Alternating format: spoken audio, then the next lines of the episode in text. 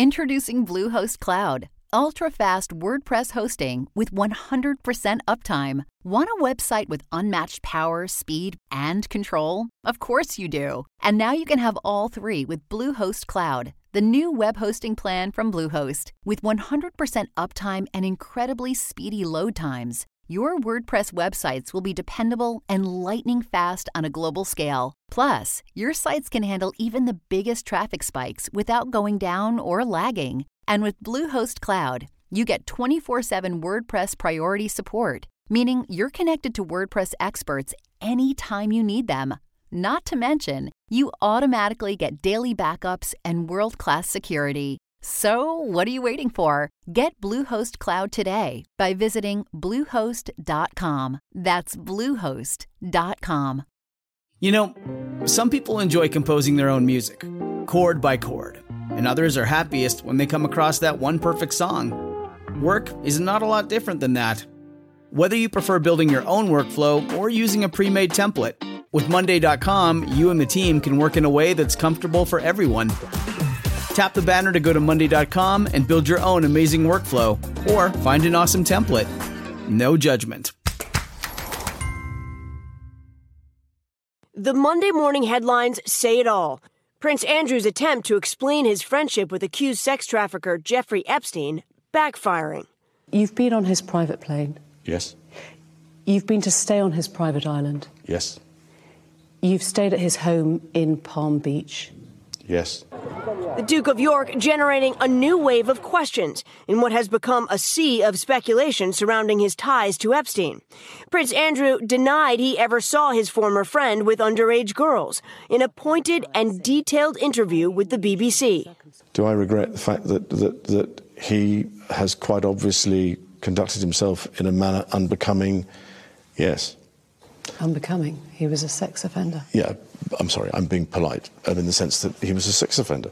Queen Elizabeth's son, who is eighth in line to the throne, was specifically asked about his 2010 visit to Epstein's Manhattan mansion after the financier pleaded guilty to soliciting minors for prostitution. Now, I went there with the sole purpose of saying to him that because he had been convicted, it was n- inappropriate for us to be seen together. Despite ending their friendship, Prince Andrew admitted he stayed with Epstein for four days. You were staying at the house of Yes. a convicted sex offender. It was a convenient place to stay. Prince Andrew linked to Epstein in a 2015 defamation lawsuit against Ghislaine Maxwell, Epstein's one time girlfriend. The lawsuit was filed by Virginia Roberts Giuffre, who, according to court filings, alleges Epstein directed her to have sex with the royal on three separate occasions when she was a minor. Giuffre speaking exclusively to Savannah. Prince Andrew, of course, denies that this ever happened. He denies that it ever happened, and he's going to keep denying that it ever happened. But he knows the truth, and I know the truth. Echoing his repeated denials of the allegations, Prince Andrew says he has no recollection of even meeting Giuffre. I, I can absolutely categorically tell you it never happened. Giuffre claimed one of the alleged sexual encounters happened in March 2001 after dancing with the prince at a London nightclub. She was very specific about that night. Mm-hmm. She described dancing with you No. and you profusely sweating, and that she went on to have bath, there's a, possibly. there's a slight problem with, with, with, with, with the sweating um, because uh, I, I have a peculiar medical condition, which is that I don't sweat. Prince Andrew, who served in the Royal Navy, says he developed the rare medical condition during his combat tour in the Falklands War. The royal also casting doubt on the authenticity of this photo, appearing to show him with Giuffre when she says she was just 17. That's me, but, but whether that's my hand or whether that's um, the position, I, I, but I don't, I have simply no recollection of a photograph ever being taken. I'm not one to, um, as it were, hug and um, public displays of affection are not something that, that I do. The prince provided this explanation for where he was that night. I was at home. Uh, I was with the children. I'd taken Beatrice to uh, a Pizza Express in Woking for a party at a, I suppose, sort of four or five in the afternoon. Um, and then, because the Duchess was away, we have a simple rule in the, in the, in the family that, that, that, that when one's away, the other one's there.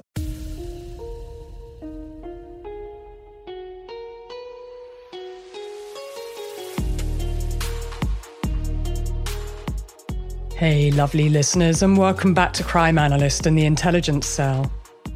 I know the royal family are rarely out of the media right now, and it will come as no surprise to you all that when people focus on Meghan and Harry's behaviour and continue to scrutinise them and hate on them for choosing to live their lives on their terms and to tell their story in their own way, one person pops into my mind Prince Andrew. I've been tracking Epstein, Ghislaine Maxwell, and Prince Andrew for some time, and admittedly, I'm perplexed as I haven't seen half the vitriol Meghan receives directed at him, despite all that he's done and all the harm he's caused. And let's not forget, he recently settled the civil lawsuit Virginia Giuffre brought against him by paying £12 million to suppress the truth and avoid responsibility and accountability. And that was after the interview he chose to give to BBC Newsnight. Now, I want to share the behind the scenes of that interview. In this fascinating episode, I interview Sam McAlister, who was the producer and booker extraordinaire who secured the interview, who Prince Andrew asked whether if she were him, would she do it? Sam answered, and in my opinion, secured the interview due to her response an interview that changed the course of history forever. Now, I'm not going to tell you here how it went down. Take a listen to what Sam had to say, and you'll also hear about Sam's fascinating career for those budding criminal barristers or producers out there. So, without further ado, here's part one. Hey, Sam, welcome to Crime Analyst. I'm really happy to have you here. This is in my intelligence cell. Please go ahead and introduce yourself to my lovely listeners. Well, hello to your lovely listeners and hello to you, lovely Laura. Um, my name is Sam McAlister and I'm ex barrister, ex journalist, and probably the thing I'm most known for, uh, which is the reason we're probably having this chat, is I just wrote a book called Scoops, which details the machinations of the negotiations with Prince Andrew, which was the negotiation that I led for the BBC which is amazing. And so I will say to all my listeners, read the book or listen to the book. I listened to it actually on Audible and I was away for the weekend. It was my weekend gift to myself, birthday present, post baby, just to chill out and sit by a pool. And you were in my ears and I was listening to everything that you said. And I mean, incredible because the Prince Andrew interview, first of all, we'll start there and we're going to end there. But it was an interview that I was asked in LA, would I listen to it? I didn't watch it. I was asked by the BBC, would I listen to it and give my analysis of what I heard. So this was before it aired. I hadn't seen the whole thing, and it was within days that then it aired, and we actually discussed it on Real Crime Profile. So for me, I always had a real interest in how this interview was put together and by whom, you know, behind the scenes. But we did deconstruct it on Real Crime Profile. And my God, I mean, it is an interview that actually changed history. And I say that with gravitas because it did change history. It created a set of circumstances. Um, it was like a, a, snowball effect. And we're going to talk about that specifically. And I know you've been on Real Crime Profile. I regretted that I couldn't be on that interview. I too was in my traveling clothes off to New York as Prince Andrew talked about his traveling clothes and why it couldn't be him. And those who follow Real Crime Profile will know exactly what I'm talking about. But I was on my way to New York and I couldn't be part of that interview. And I really wanted to have a conversation with you. So I'm so happy to be here on Crime Analyst talking with you. And in fact, you've You've actually secured so many interesting interviews that we're going to talk about a number of them because I think it's very interesting your career. And that's where I want to start, first of all, with you and your career. Tell me about young Sam and how you got into, well, first of all, you trained as a criminal barrister. So, so let's start with young Sam and how you got into law and why you left it. Absolutely. It's funny, actually, Laura, just as divert slightly that you said that you heard the interview and you didn't see it because in fact when i was in the room i was 15 feet behind prince andrew. So in a sense i kind of heard the interview but didn't see his face. So i'm really interested to hear that about yourself. Well little sam uh, was basically the product of two extraordinarily gifted parents who were both uh, one born in extreme poverty to be honest in a council estate and my father, who was um, the son of teachers, but they didn't have a lot of money, both of whom left school at 14 and 15 because they had to earn some money. That was the situation that they were in. And so I had parents who'd not done any university education, didn't have an understanding of education. And I was hugely lucky because little Sam was taught that everything she did was absolutely amazing. So I had that kind of luck to have the support and confidence of parents who thought going to university was a miracle, let alone becoming a barrister. So I ended up being a baby barrister in criminal defense because I was fascinated by crime. I was interested in the law because I didn't know much about it, but from television programs like Ally McBeal, but it looked glamorous and interesting and lucrative, let's be frank, because that my background, I needed a little bit of dosh. And the last reason was really I didn't know what to do with my life. And I knew that I was good at arguing. And this job, you seem to get paid to argue. So it seemed a fantastic fit. And I ended up doing it basically because a couple of people told me that uh, people like me don't become barristers. And of course, that lit a fire under me. I love a no, which boded well for my later career. So I went off to the criminal bar. I did it for a couple of years. But to be frank, I hated it with a visceral passion. Loved the clients, but so high stress, so high stakes. I didn't sleep. I didn't eat. I couldn't live with myself when things went wrong. So, short lived career and then ended up in journalism. Amazing. And just listening to you, Sam, we share three things in common. The first, that we both like to argue, and a constructive argument, which is intellectually challenging, for me is fascinating. The, the second is the negotiation part, the no to the yes, and the commitment. And uh, when someone says no to you, then, or that you can't do something, you can turn it into this very positive energy that makes you committed to want to do that thing. And I think lots of people would say that about me, particularly when I was younger. But the third thing will probably surprise people. It's not something I'm particularly proud of, and I've never shared it before. But as a teenager growing up reading Jilly Cooper and Jackie Collins, and when you said that in the Audible book, I just started laughing because I hadn't thought about that for a very long time. That, you know, I would voraciously read Jackie Collins and Jilly Cooper as we all did at school and pass them around each other. It was just so funny seeing that name checked and the shows that you talk about in terms of law, because I too was thinking about studying law. It just made me chuckle. It really did. well, one of the great things that I'm lucky about, Laura, from the background I'm from, is that I don't have any intellectual snobbery about me. I mean, obviously, having great academics is an incredible achievement and being super clever is a wonderful thing. But there are so many people who are hugely clever and talented who never get those opportunities. So i pinch myself with luck but i've never bought into the idea that you have to know about sophocles and catullus and wittgenstein and not watch reality television. I love real housewives. I love jilly cooper. I love cosmo and vogue. So I feel quite lucky that I never had to pick a side. I've been able to walk in both areas. And I think that's been hugely beneficial to my career, actually.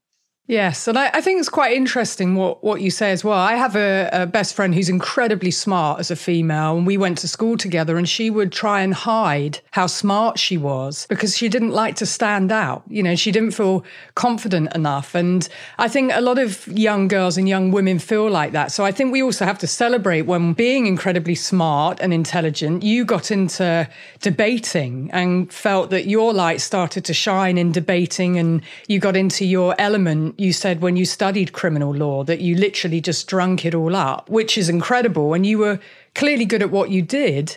But why did you leave law? I mean, what was it that you went into it and you talk, you know, in the book or you, what you wrote was that you really felt that you were in your element and then you got very turned off of it. What was the thing that turned you off and away from criminal law? I think it has to be a vocation if you want to do it. The reason I would say was because although I loved the clients, I loved being in a cell, frankly, with somebody accused of heinous crimes, allegedly, of course, we say in brackets. I loved the human element. But it was very arduous in the chambers, as we call them, where you were housed as baby barristers, we're called pupils. That's where the training takes place.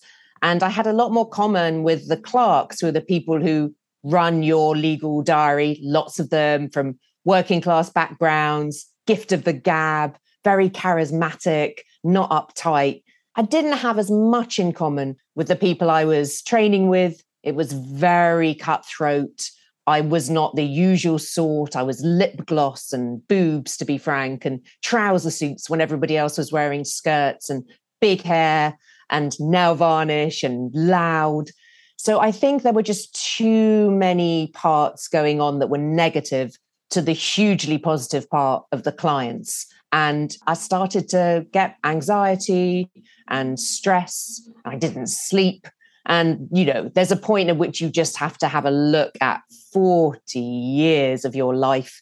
And I thought, no, I just can't do this. So, so I took the the way out that was available to me, which was I just left. And you just decided it was not for you. Did that shock people?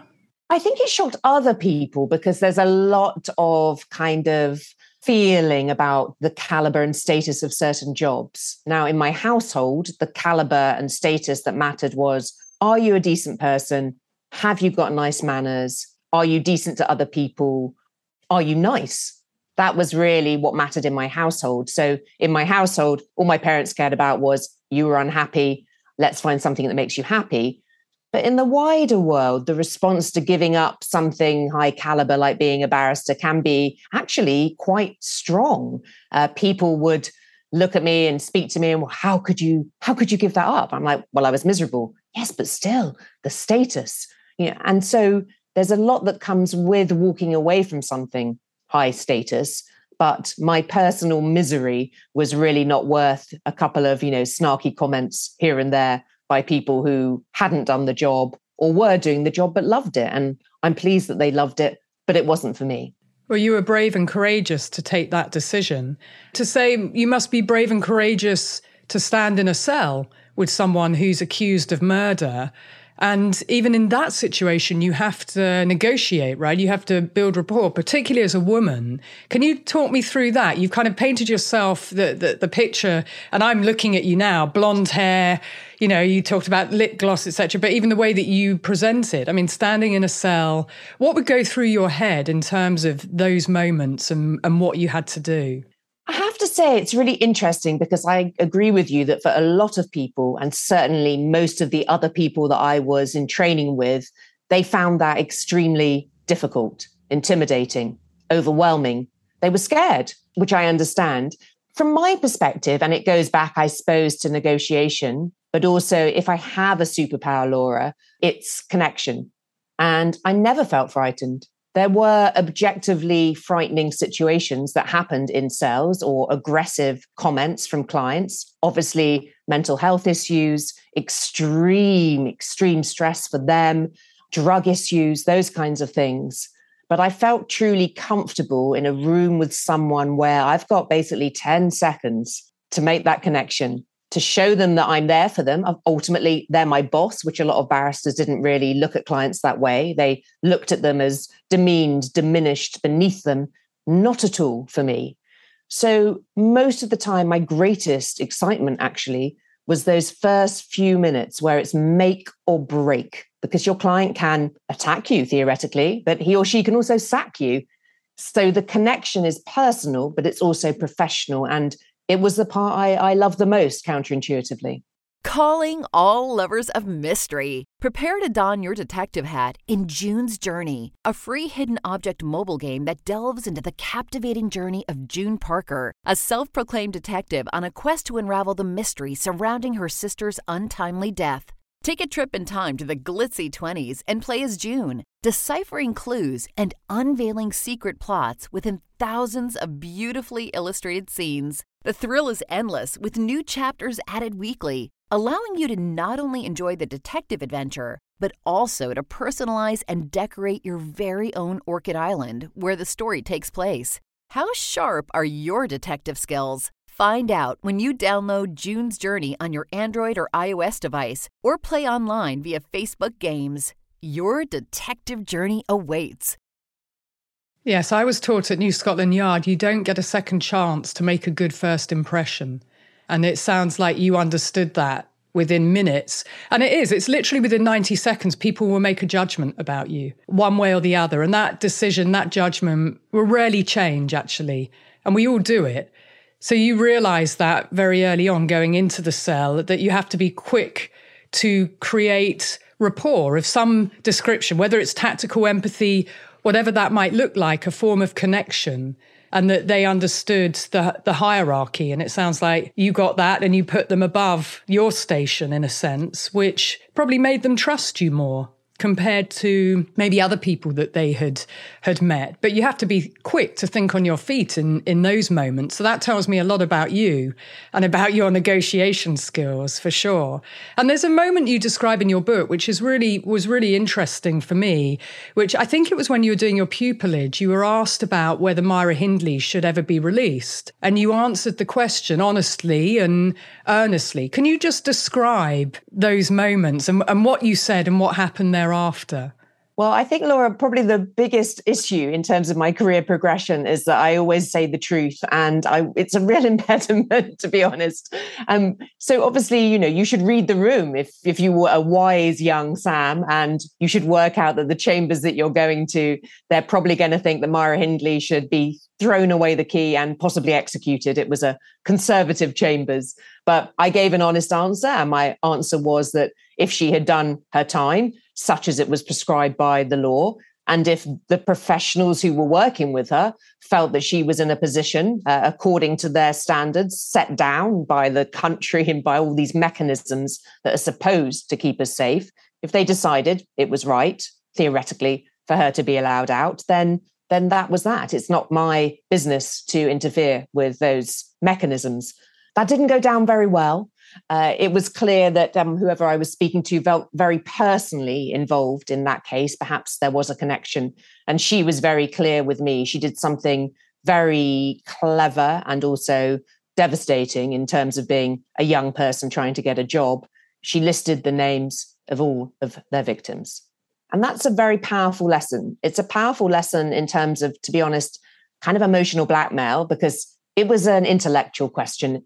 I was a young woman. It wasn't personal, but it was a very powerful lesson in reading the room and how to get the upper hand in a conversation, which she clearly had. I did not get the job, of course. And obviously, she was immediately put off me as a candidate as a result of that answer. But it's what I truly believed. So if I went back in a time machine, I'd give the same answer. And I think what you also said in, in the book was that the lesson stayed with you for life, which was that there are victims at the end of, you know, a serial killer or a situation and that empathy. You know, for me, because I've spent all of my career talking from a victim's perspective, trying to educate people at New Scotland Yard. It's not just a victim, it's just not a number. This is somebody who's been murdered. These are the family members that are grieving, trying to understand what's gone on and trying to humanize people and so it was interesting to me, more from a, the POV, that for you, it stayed with you as a life lesson. It was such a, a strong reaction from her. But to name the victims, as I always say, with every serial killer case, we know who he is, but we don't know who the victims are. And that's slowly starting to shift. But I wonder how much that played in with you of every interaction you had thereafter, particularly when you're trying to get interviews that you are forced into a situation, or you said that you learn to stand in their shoes and see things from a, a different perspective. And I, I, wonder how well that has served you, actually, that lesson, as painful as it was at the time, and you didn't get the job. Was that something that you felt did change things significantly for you in how you view, particularly when we're talking about crime and the victims at the end of the crime that's occurred, particularly when we're thinking about murder or anything where something horrific has happened that has had a lasting impact? Yeah, I think that's a really interesting point. I mean, I think it was obviously in my sort of barrister career an important moment because obviously I should have thought about the answer or known that there were consequences. And she gave a very strong response to my intellectual response.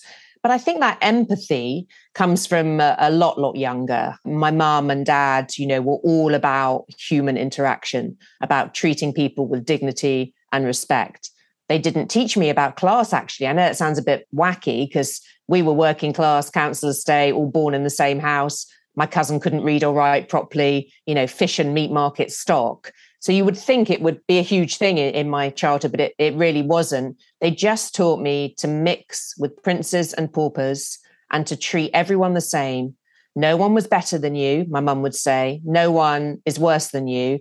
And all that matters is are they, forgive my language, an a hole or not? So I think probably the way that I dealt with people, whatever their situation, whether they were accused of a heinous crime and deserve the benefit of my counsel because good justice is important whether you are the victim or whether or not you are the alleged perpetrator or whether it was somebody who'd been through something hideous or their family was in pain. I've just always had that human connection. It's instinctive in me if there's someone on the street and they're crying to go and offer help, or if there's somebody in a parlous situation to spend an extra minute with them, even if it's something that other people might find awkward. So I completely agree with you. People who go through terrible tragedies and moments, it's hugely important to ensure that you treat them with respect and dignity and kindness and fairness. Whether you're coming at it from a journalistic perspective or whether you're on the other side, you can do a lot for somebody in that situation with your respect, even if you're defending somebody who is accused of a crime against them. And that human element, I never see somebody as a case file. I never see somebody as a nothing. I never see someone as a number. I always see them as that human. And so that has gone all the way through my career. Absolutely. And it sounds like you took her literally when she said princes and paupers. I mean, that's what you did, right? I did. amazing. I, did. I don't think she meant it literally, but you know, that's what it ended up being. But what a wonderful background, right? I realize this is quite unique now that my mom would teach me to walk into a room with confidence. I'm not saying it always worked because along the way from being a bit of a sort of, you know, outsider, sort of feisty, gobby, slightly out of control with my witticisms, aggressive people might call me, alpha, confident, whatever you want to say. There were bumps, of course there were. But my mum said to me, you know, whatever happens in your life, looks come and go, money comes and goes, know who you are, like who you are, do your thing, and do not let anybody take you down. And that, I mean, that has served me phenomenally well through errors in, you know, meetings where I make a bit of a fool of myself, through conversations where it doesn't go your way, through, you know, several careers. That confidence and understanding that I have to live with myself, whatever it is I do, I think was just such a wonderful, simple, important life lesson for me. Truly. And I mean, you were the first person to go to university in your family as well, which, and first woman, which is, is amazing. You mentioned the word aggressive. I would say assertive. And why I say that is because too often women who are assertive, who have ambition, are labeled with negative words, whereas we would say that the man is ambitious and passionate and goes after what he wants. So for me, the language, because I heard it all the time at New Scotland Yard of how women are painted when they are passionate, ambitious, and when they are determined and tenacious. And they're the sort of words that I would imagine should be the words to describe you. Tenacious, definitely, in, in getting these interviews, which you have to be, right? You do. I have to say, I feel a comfort with the word. I'll tell you why, because I think a lot of the things that other people find complex in workplaces comes to do with being passive aggressive I think so much time is wasted in the things that aren't said, in feelings that are held, that aren't articulated, in grudges, in talking behind someone's back, in dealing with them disrespectfully to somebody else saying something cruel. Now, I'm the opposite. I'm direct. We might call it aggressive, we might call it direct. I'm happy to be called either because I'm certainly not passive aggressive. And I think that that directness is something I'm actually proud of. Although for some people, of course, it might be somewhat unsettling. It doesn't come from a place of cruelty, it comes from a place of wanting to resolve issues, which ultimately any workplace or any job is about. So I absolutely take your point, but I'm probably quite proud of being aggressive. Well, definitely alpha. Can we agree on alpha?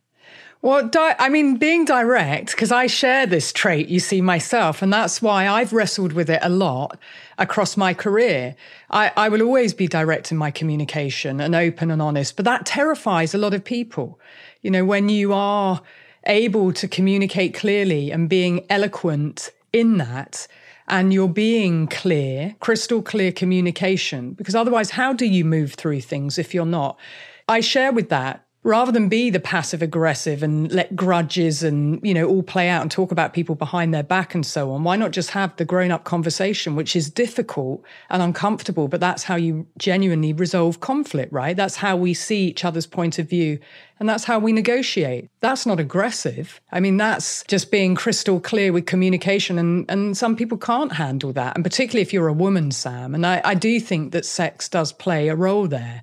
And I did listen closely to what you were saying in the book of boss after boss. And you have to prove yourself 170%, normally to your male colleagues, like 60% effort. That's what I found at New Scotland Yard time and time again. I was proving myself at 170%. So, you know, I shared that with you too. But tell us about how you became.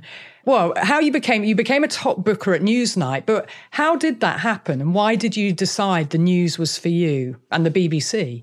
Well, it was completely random because I left the job at the bar and I was self employed as a barrister. So I'm literally employed in the morning, unemployed in the afternoon.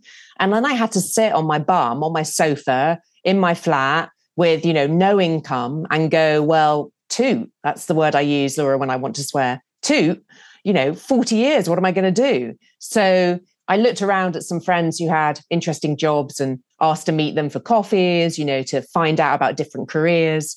One was an academic, one was working in a charity because I always been interested, obviously, in charitable work and doing something you know, to help society.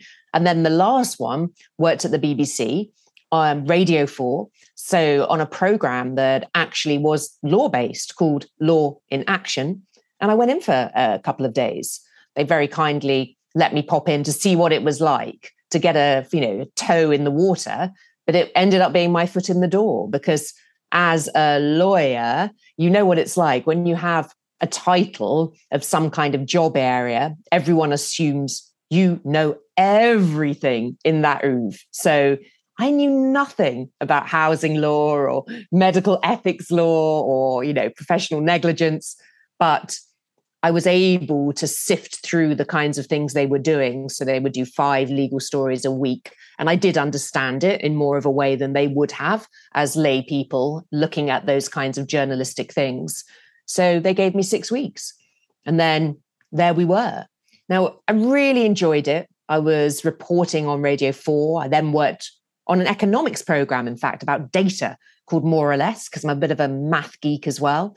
And that was fantastic. And then here's a familiar tale I had a kid and I left the workplace for a while. And when I came back, I wanted to be part time.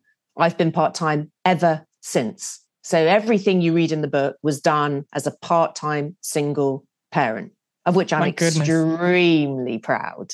And you should be. And you should be. Kudos to you.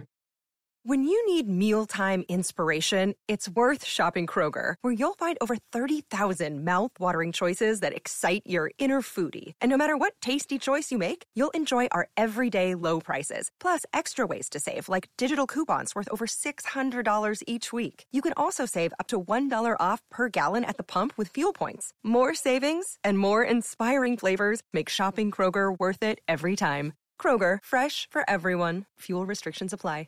That is no mean feat. And I never got the sense that that's what was happening. given that women juggle so many things all of the time, compartmentalize, and yet there you are raising a tiny human and doing this simultaneously. Yeah, yeah, absolutely. And when I went back after birthing the tiny human and wanting to go back into my old job, it was made clear that it wasn't seen appropriate for a part time worker to do that job. I strongly disagreed. I absolutely think I could have done it, but there we are. And I was put into this kind of cul-de-sac thing called development, which which means nothing and everything. And it was miserable. So I was looking for an escape route again. And I loved the program Newsnight because Jeremy Paxman as the presenter, in my view, was the best broadcaster like ever. Absolutely adored him. And you could go for one day. So off I trotted to news, which I'd never worked in before, television, which I'd never worked in before, and a daily program, which again, I'd never worked in before. And I just walked in that door, Laura, and there was something about that atmosphere, intellectually, the energy, the fear combined with the excitement, the non-stop action that just, oh, I just felt straight away, this is something special and this is something I could really enjoy. So I begged for an opportunity to stay for six weeks. The editor allowed it. And I started getting obsessed with the interviews. So the high stakes, high kudos part of working there was being a little mini Martin Scorsese or Jane Campion, you know, creating some very arty, beautiful film that would be played and then often instantly forgotten. But what wasn't instantly forgotten would be some incredible interview with a minister where it got fractious or something where somebody revealed something for the first time or maybe lost their job because the interview was so important and revealed something profound. And I was completely addicted to getting that kind of content, accountability content, as I would call it. And so my career as a booker wasn't called that. You were just called a desk producer. That's what we were known as. But in my head, I knew I had something that other people didn't want to do and that I was probably quite good at, which was booking interview content. And I just thrived doing that. I loved it. Incredible. Now, explain because a lot of my listeners are in America, Australia, all over the world. Explain what Newsnight is or was as a program in the UK. I mean, I grew up watching it and know the detail. Of course, I didn't know that you were part of that, but just explain what it is and what it means to non UK people. Absolutely. So, I understand that Newsnight is basically like a kind of intellectual equivalent of something like 60 Minutes, right? So it's a television program on BBC Two, uh, which is like one of our main channels here in the UK. It is news, current affairs, economics, politics.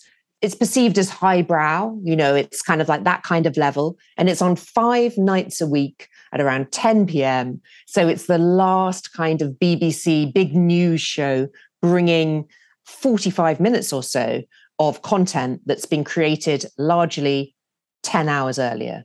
So you start on the day, you deliver it in the evening, but it's be the kind of place you would expect if a politician was in trouble to see him or her justifying their position. The kind of place if a prime minister was in town, you know, from another country that you might tune in and hopefully see an interview with him or her.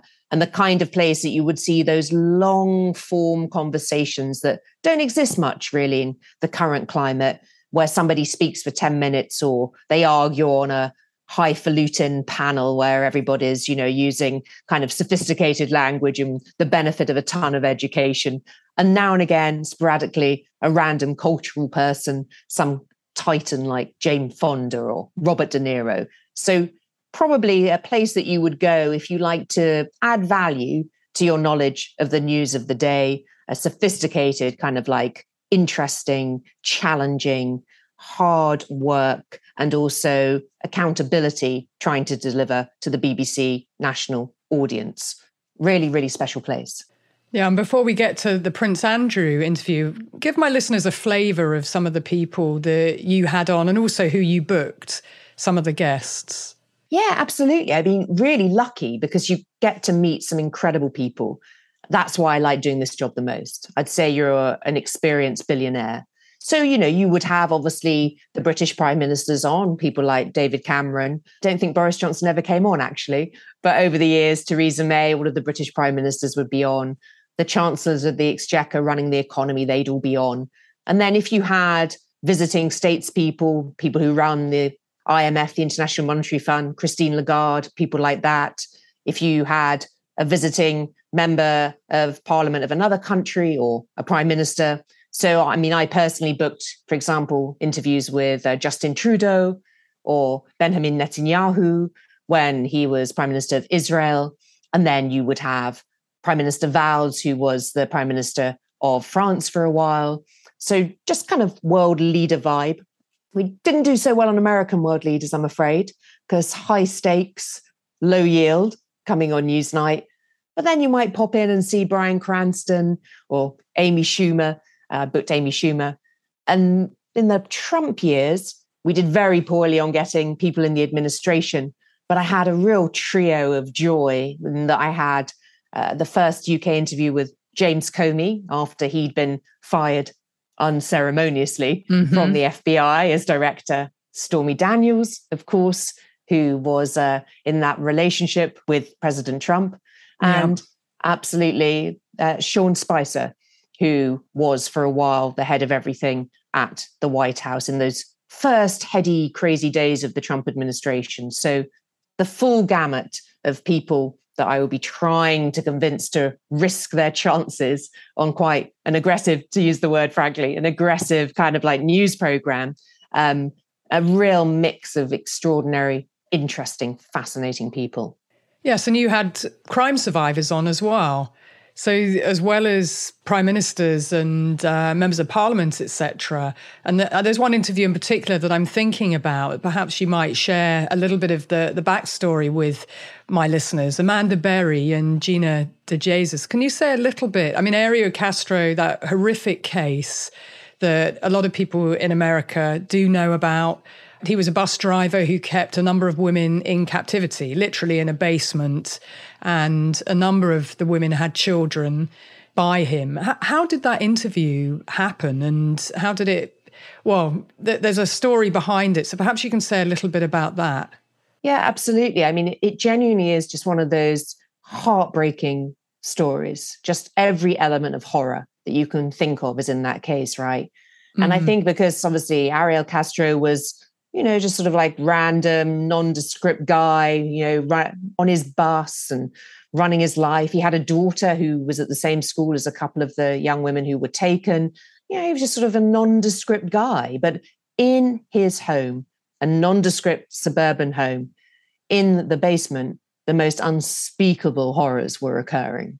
And he had eventually three young women, all taken at different ages, at different times. And he took decades between them of their lives away from them. And you're absolutely correct. He did have a child with one of them, uh, Amanda, and he had pregnancies with another of the girls that, that didn't make it to term for reasons that we won't want to go into. And the life that they were living in that basement was one of pure horror and pure terror. Now, I'd known about the case because I have an interest in criminal law around the world. And so when I heard the young women involved, uh, Gina and Amanda, those two were writing a book together. I was fascinated to hear their account. Not in my perspective, I know often people like to read these things, they have a different motivation, but as someone who used to be a criminal professional in a sense, you come at it from a different perspective. And I was fascinated to read what had happened to him, the way they'd been treated, you know, the machinations to get them out of that situation. It was obviously, in every sense, a fascinating book. So when I heard about it, I immediately went to my deputy editor at the time, a great guy called Rob Burley, who got it. And getting it, hugely important. He could have said, never heard of it, not in our country. Why would anyone care? And I said, extraordinary personal story, hugely important. We can give them the time on television that they need and nobody will not be interested in watching these young, extraordinary, courageous women. So we were in a bun fight to get the content, as you often were. And eventually I was given the first international interview It was meant to be after Diane Sawyer, in fact. She got the first interview, full stop. We'd often follow a hugely important American uh, journalist or program. But as it happened, that particular week she was due to do it, Caitlyn Jenner came out on her program. And so they bumped it. They they ran it a, a different time. They didn't do it. So we had a 30 minute interview with the girls. We did a 45 minute documentary as well because it was so hugely affecting. And I like to think, and you can tell me, Laura, if you if you've seen it, that we gave them an autonomy in that broadcast in terms of not cutting it down to salacious 30 second clips. They got a real opportunity to, to tell their story with autonomy and dignity. And it was a profoundly affecting interview. And I'm so privileged that we got to do it. Incredible. I mean, the fact that you gave them that platform really important in in their own words. And as you say not cutting them down to like the 30 second soundbite or the 1 minute soundbite but giving them the ability to share their story. And the fact that you ended up being the the first broadcast or you, you didn't imagine that that would happen. But it's one of your most watched interviews, isn't it? Which just shows how much interest people have in hearing the stories through the survivor's own narrative, through their own voice. And I believe it's still one of the most successful and widely watched interviews, isn't it? A hundred percent. It absolutely is. And and I was lucky that I had that deputy editor who trusted me because a lot of other people would have said, oh, well, it's it's not very newsnight, you know, it's not global politics or macroeconomics. But what it was was a global story because whoever you are, you have either as yourself as a woman or somebody who's friends with, related to women.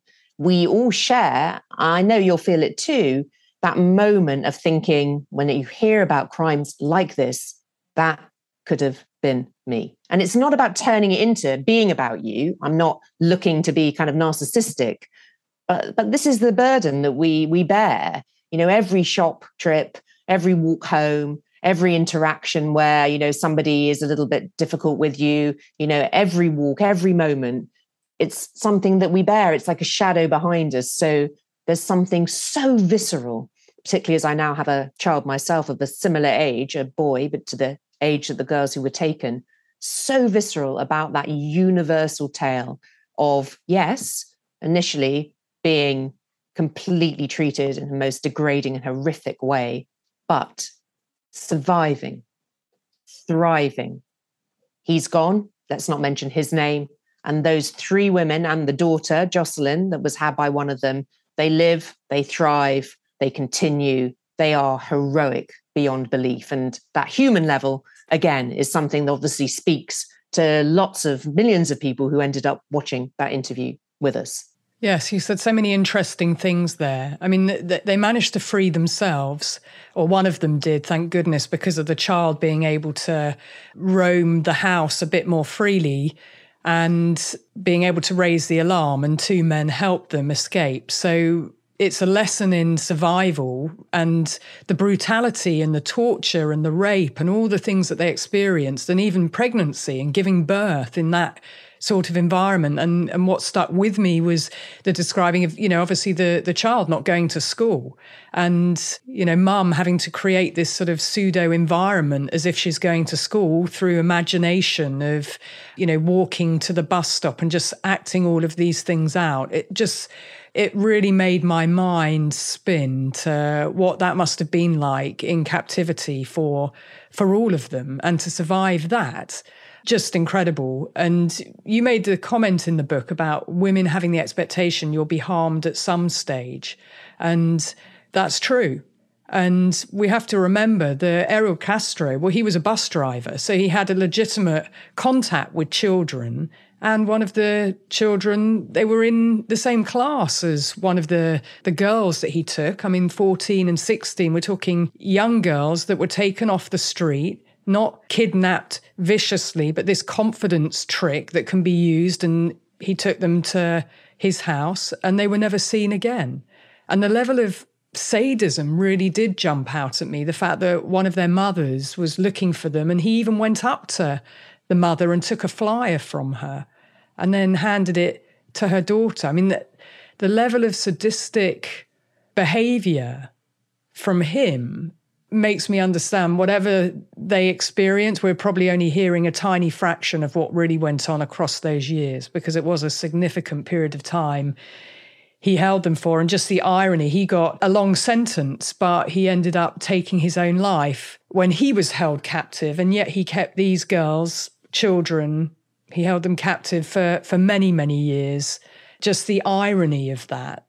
That I mean, thank goodness he did take his own life in in some sense, but he just caused so much harm. So I'm I'm glad that you gave him a platform. And those sorts of interviews are important for people to hear about and to be carefully managed. Can you say a little bit about how you manage the process behind the scenes? Because that's important too. You know, you book someone, then your editor or someone decides, well, we're not going to go ahead with that interview. And you're the one that's had the relationship. You create the relationship, the rapport, and they've trusted you, haven't they?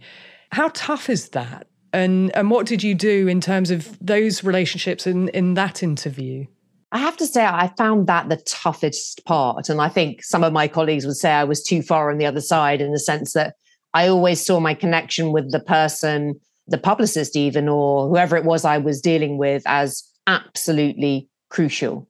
And in a, situation like that, where obviously they are doing themselves uh, an emotional injury speaking to us, so the level of trust is huge, the level of mutual respect needs to be huge very lucky on the program Newsnight that I, I worked on. We have a presenter called Kirsty Wark, and she is just brilliant at this. She treated them with such, you know, dignity and no salacious questions. Uh, she's really experienced. She's been doing the job for several decades, and she is just the perfect person for an interview like this. And one of the joys of Newsnight was that we had several presenters at that time. So, had it been a politician who just resigned, who needed to be torn to pieces, then, you know, you would choose Paxman or Emily Maitlis, our other extraordinary presenter. But when it was something of this kind of human level, Kirsty has a magic to her in terms of showing people kindness and respect and still asking questions that sometimes are a bit rigorous. So the conversations with the people that were dealing with them on the publicity side were very human. When would they like to meet her? Would they like to talk to her on the phone beforehand? Would they like to do a conversation with the producer as well, who was going? Should we meet them the day before for coffee or one of their homes? Where where would they feel comfortable? Where could we film it that they would feel was safe, neutral ground? Do they want to meet Kirsty for a walk beforehand or breakfast? You know, those questions that if it was a politician, you, you wouldn't ask. You just stick them in the seat and you go for it. Those layers of human questions, I hope, at least mitigated a teeny tiny bit the experience for them and asking those questions is absolutely crucial and something that I don't know if other people do, but certainly was something that I would always do. Yeah, so important. And just as you're speaking, it reminds me of well, what happened with Jimmy Savile? And of course, Newsnight was highly impacted. You mentioned in the book about two of your colleagues, Liz MacKean, who is no longer with us, and also Meirion Jones. They were committed to telling the story. They were, interviewed lots of the, the victims, and then the story didn't run. Can you just say a little bit about that? Was in 2013, things came crashing down for Newsnight. Can you just say a little bit about that time? You were there at the time, weren't you, at Newsnight and witnessed some of these conversations going on? Well, it was a surreal time because often you work in little teams. And if you aren't on that little team, you don't know that much about the story, if indeed anything about the story, because it's obviously often top secret and crucial that it's kept kind of under wraps. So I didn't work on this story in any way, not for one nanosecond, not for a minute. But of course, you know something's going on. Um, and you know that there are doors being slammed and raised voices. It's a bit like when, you know, there's some kind of problem in a relationship. You know there's something going on, but you don't know the details. And so for many of us on the team, as the story emerged um, in terms of what had happened with Meirion and Liz bringing the story, and then obviously their perspective being that it was closed down by the editor, his perspective being that he wanted to make a thousand percent sure, and I never say a thousand percent because it's a hundred, of course, but bearing in mind the reputation of this individual and his association to the BBC, an extra burden on him as the editor, and of course, these two conflicts between the brave, courageous journalist bringing a hugely important and despicable tale to the public, and the fears and concerns and checks and balances of an editor thinking about the ramifications of if that is not true.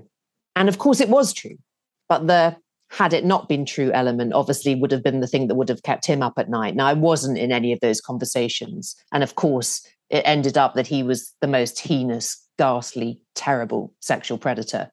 And thank God for Liz and Meirion and their courage in trying to bring that story to the public. But of course, we ended up not being the people that brought it to air. And we ended up, quite rightly, being the people who were criticized for not doing so when it turned out that it was true. So it was a very heady time for the program because, of course, we, we assumed we were going to get axed. That felt like uh, the program was going to be got rid of and we were all going to lose our jobs. And you know, it was a it was a very difficult time for for them and a very residually, although unimportant, of course, in the scheme of what acts he had committed. But obviously, on a human level, you're concerned you're going to lose your job. So it was a profoundly difficult time for journalism, for the BBC, and for all those individuals, and of course, the victims who've been brave enough to bring their stories to them.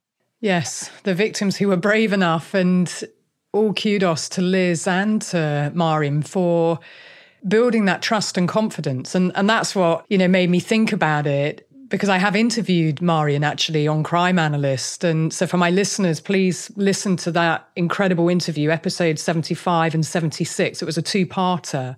Um, I mean, unbeknownst to me, I mean, I knew all about the case, but not that Meirion and Liz were behind it um, in terms of lifting the lid on what went on. And of course, they had to hand it over to another journalist because the BBC didn't want to run it.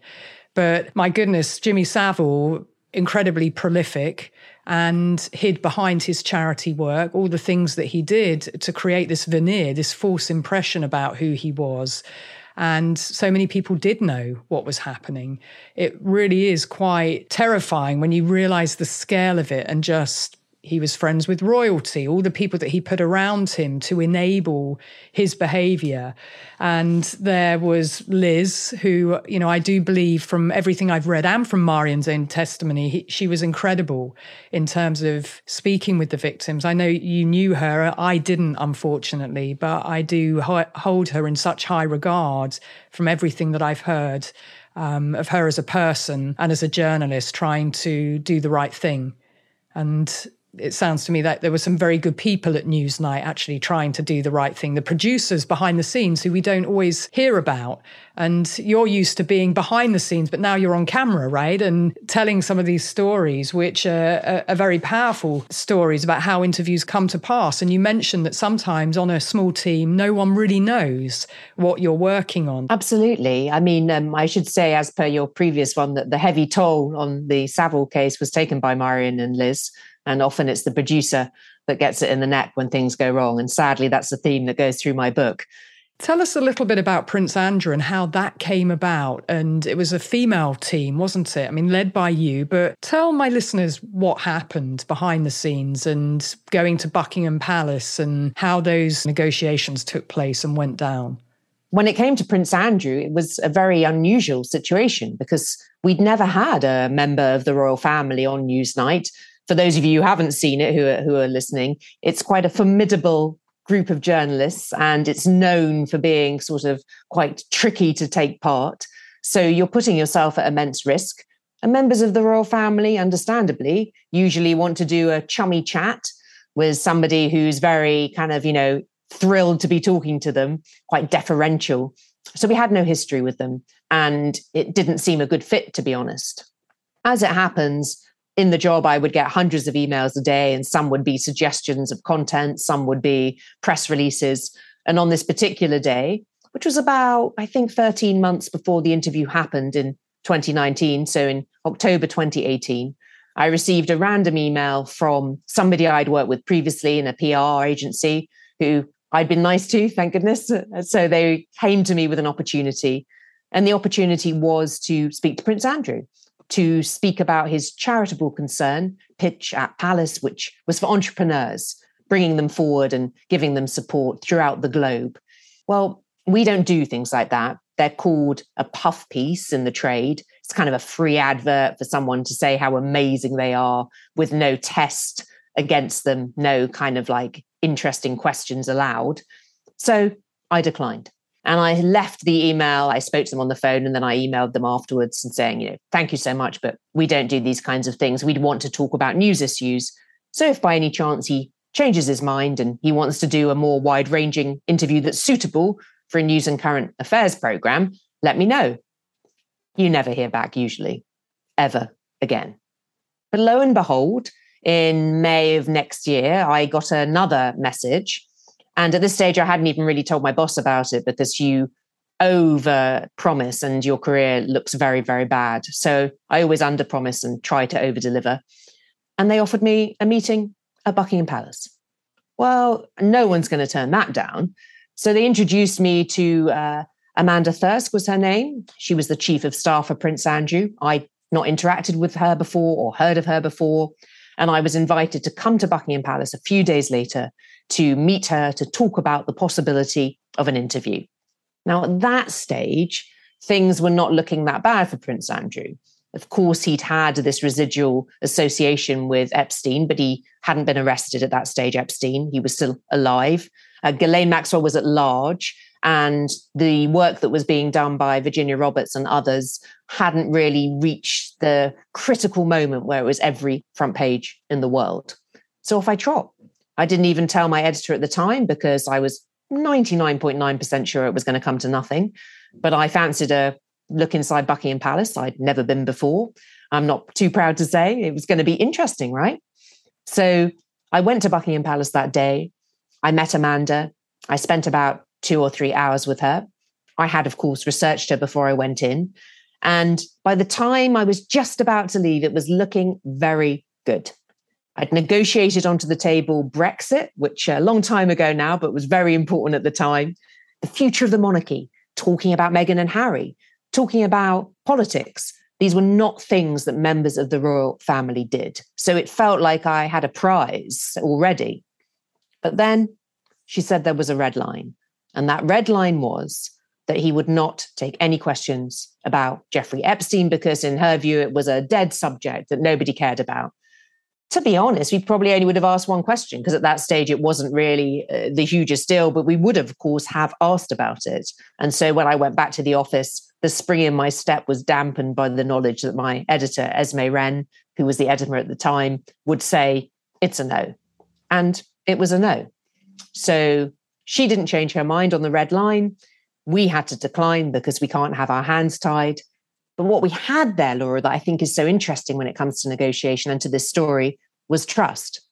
Because I'd gone in, I'd spent all those hours talking with her, we'd connected and bonded, we had many similarities. I'd researched her. She was very, very plain speaking, easy to deal with, a real class act.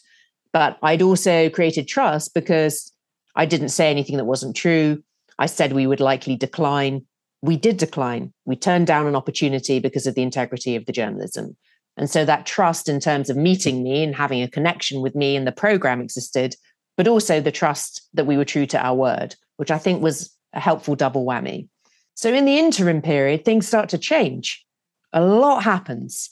You remember Epstein's arrested, then he's indicted, then he's dead. Then you've got the FBI getting involved. Prince Andrew's name comes back into the ether. Virginia Roberts is doing important work in terms of bringing that to the fore. And you've also got Ghislaine Maxwell still at large at this stage, but it's beginning to be a very big story. And so every time that story moves, I get back in touch with Amanda. Surely now he wants to do an interview. This is the tipping point. His position is impossible. It's invidious. He has to speak. And every time it's a polite no until October. So from May to October, nothing happens but polite no's. And then in October, she invites me back to the palace. And I can barely believe it. So off to the palace we go. That time I take my presenter, Emily Maitlis. Never usually take anyone with me, but I did. And we spend another couple of hours with Amanda. We get to the end of the negotiation, and I asked a question I never ask, which is Is he going to do an interview?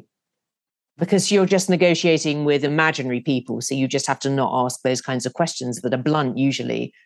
And she said, Yes, he is, and just one. And Emily and I did an intake of breath. You know, she's a extremely famous and you know brilliant presenter but we both knew this wasn't just them sort of having a fishing expedition or a beauty parade, as we call it in the trade, bringing people in, just kind of asking questions and then deciding to do nothing. I trusted Amanda. And I knew when she said that, there was definitely an interview in the offing. And so we then went back to the office and waited to hear if we would get to come in and meet with Prince Andrew. And then days later, you days receive later, an email. That's right. 12 long days later, we receive an email inviting myself, Emily, and Stewart Maclean, who was the deputy editor at the time, who was by now the executive editor of the project. So the thing about being a negotiator is you kind of give birth to the baby, but then somebody else brings them up. So he's brilliant. He's now the editor of Newsnight. And the three of us go along to, we believe, meet Prince Andrew face to face. And that's quite astonishing already because when you're negotiating, usually you just negotiate with the second or even the 10th in command. It's very rare that you meet the interviewee themselves for obvious reasons, and extremely unusual because obviously it's a Buckingham Palace. And so the three of us arrive expecting to speak to him and to Amanda Thirsk, his chief of staff. We go upstairs. We're obviously nervous. Even the most professional person would be nervous in that situation. I've rehearsed, I've gamed it, I've researched it, I've thought about every possible permutation. And then Prince Andrew arrives. But he's brought a curveball, a very big curveball in negotiation terms. Around the corner he bounds. I use a term advisedly, he's full of energy. Oh, lovely to meet you, Sam, Emily, stewart Um, I hope you don't mind. Well, one cannot really mind when it's a member of the royal family. Uh, but I brought someone with me.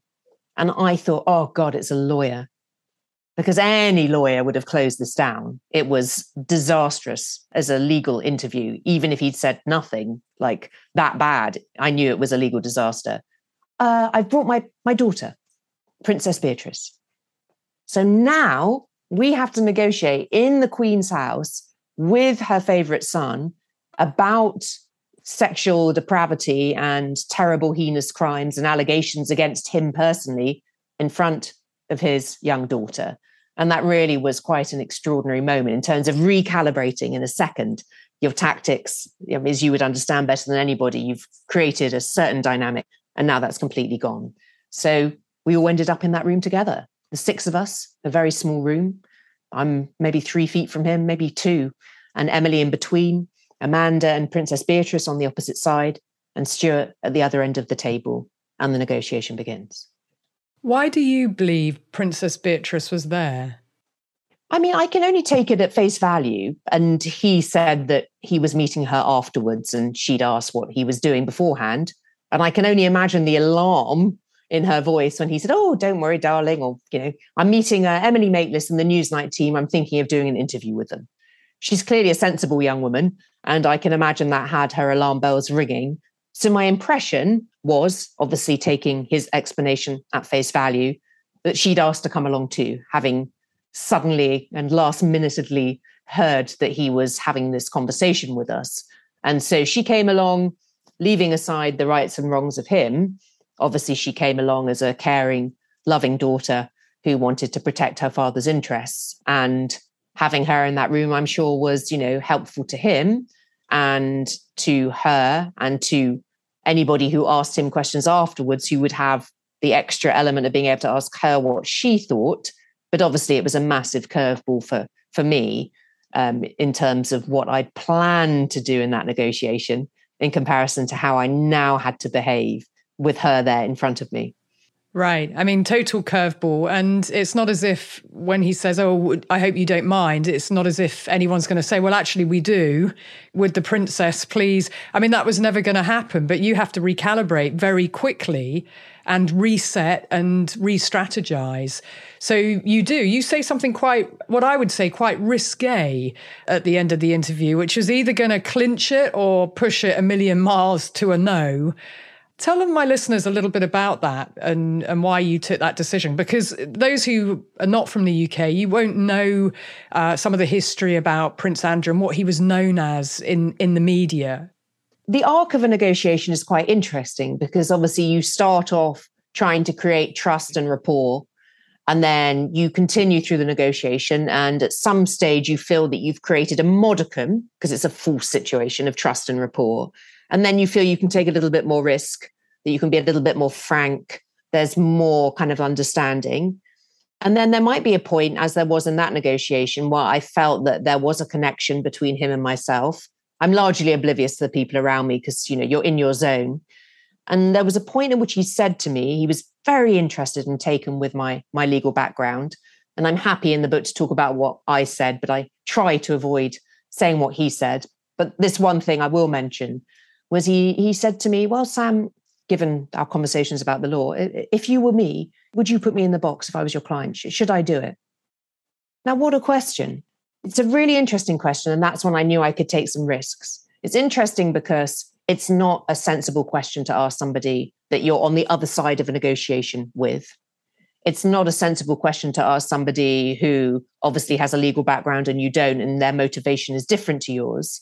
And it tells us that at that stage, at least superficially, he trusted me. So once I know I have that moment of trust that he's asking me a question that he should not have asked, and I gave him an honest answer, which was, I can't tell you. You know, the questions will be fair. How good are you going to be? Basically, is is is a matter for you how clever you are or how good your answers are, how credible they are. It's not a matter for me. But yeah, I, I would I would give you a shot because the inference of guilt is greater than taking the risk. So if it were me, it's not me. So you need to come to your own conclusion. But once that's established, we know we're close. We've got rapport. We've been there quite a while. It's all or nothing. And I would rather walk away having taken a risk and failed than be dissatisfied with my behavior. So, a little bit further along after this trust has been uh, established, I say to him, Sir, with, with respect, which anyone who works in the law immediately knows means with no respect whatsoever. And uh, I went, with respect, I've lived here for 40 something years, giving away my age now. And I only know two things about you, sir. And at that stage, my presenter, Emily Maitlis, and the deputy editor, I can't see, thank God, no doubt are thinking, oh, Lord, what is she going to say? I said, there are two things that the public know about you. And that is, and these were the descriptions that were used of him in the British press because he was known as quite a, a traveller and quite a Lothario.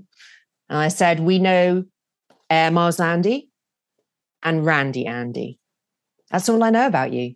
And I can tell you with certainty that the latter description does not speak well to your current predicament or the way that people will see you in terms of your innocence or guilt.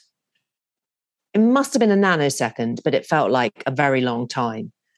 I'm holding my breath. I'm probably going to get sacked if this doesn't go well. And then he laughs. And why that was so important was because whatever else he was doing, whatever else he spoke to, and of course, Emily and Stewart were both brilliant and they were so good in the negotiation as well. But I know a bit like when you watch the interview and you only remember Pizza Express and you only remember No Sweat. I knew he would remember that. And if he was doing 10 negotiations, I didn't know if it was one, five, 10, or 100.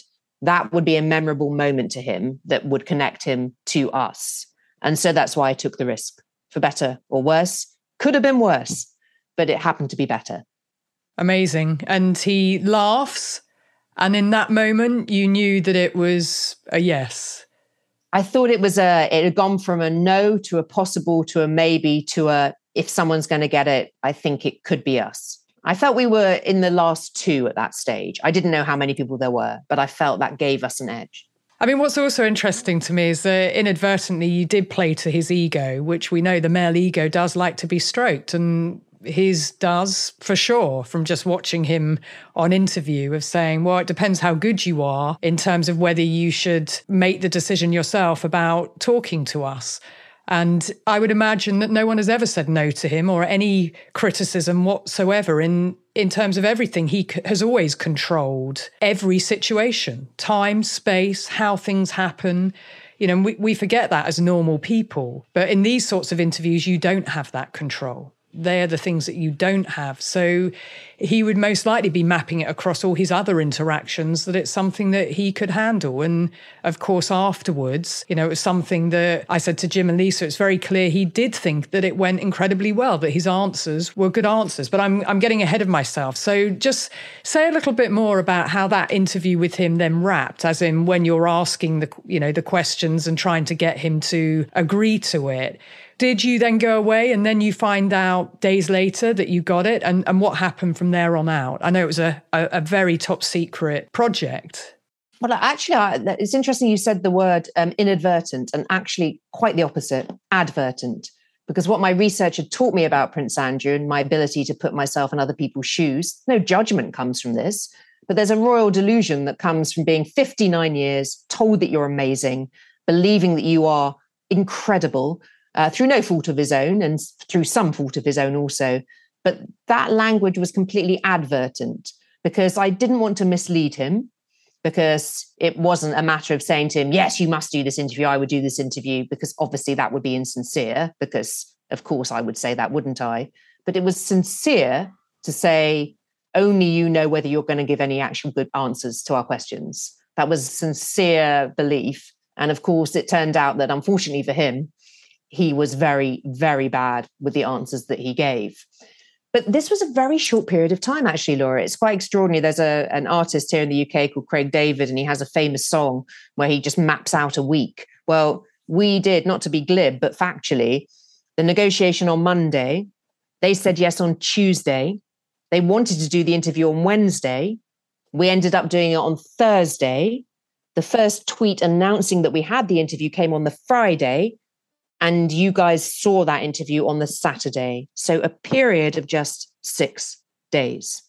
So as we left on the Monday, we had no clue when we would hear, although they said soon, but we don't really know. It's how long is a piece of string. But as it happened, the very next morning, we received an email from Amanda saying, Could one of you call me, please? And of course, Stewart's now the executive, so it's no longer my baby. So he he makes the call. Emily and I wait with bated breath in WhatsApp. I think I recall we weren't together in person, and we just wait for the end of that call. And then he lets us know it's a yes. So, less than 24 hours after we'd met him, we received a green light. And that was just an astonishing moment. And then, of course, the real hard work for Stewart for Emily and for Esme, the editor, who was the one sane adult left because she hadn't come to any of the negotiations. She hadn't been involved in any of it. She was back in the office. She kept herself hands clean and also sane. And we hadn't really been sleeping or eating. We were all quite, uh, you know, sort of really at the end of our tethers, just in terms of the intensity of the experience. So she then starts the process with Stewart and Emily and Jake Morris, who was one of the brilliant producers on Newsnight who was putting together some of the questions and the content while we were, you know, at the negotiation back in the office. So then it all starts, the frenzy.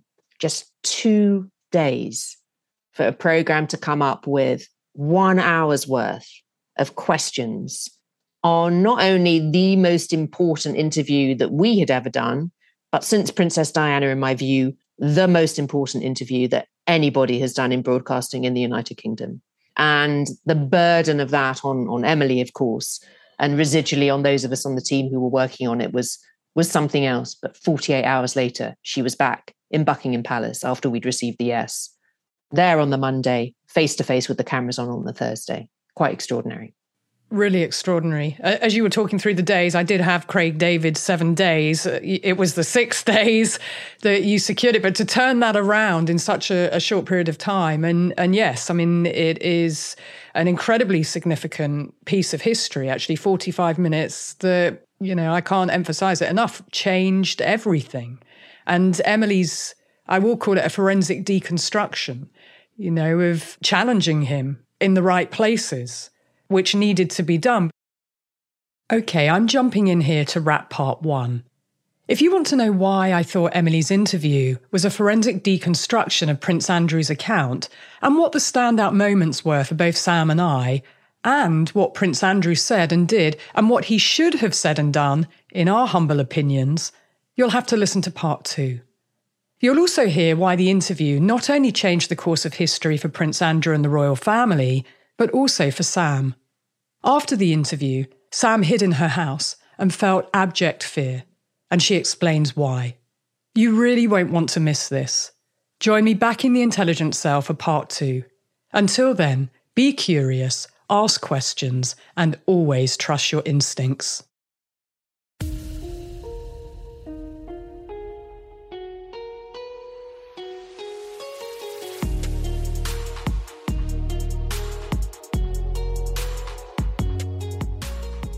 Here's my final two cents before the episode wraps. If you like what I do, please take two minutes to leave a five star review wherever you listen to Crime Analyst or on the website www.crime analyst.com. It really helps others find me and also helps with the ratings. Crime Analyst is written, produced, and hosted by me, Laura Richards. Sound engineering by Jason Sheasley at Abridged Audio. Cover art and graphics by Chris Rowbottom at Syndicate, and music by Kilrude.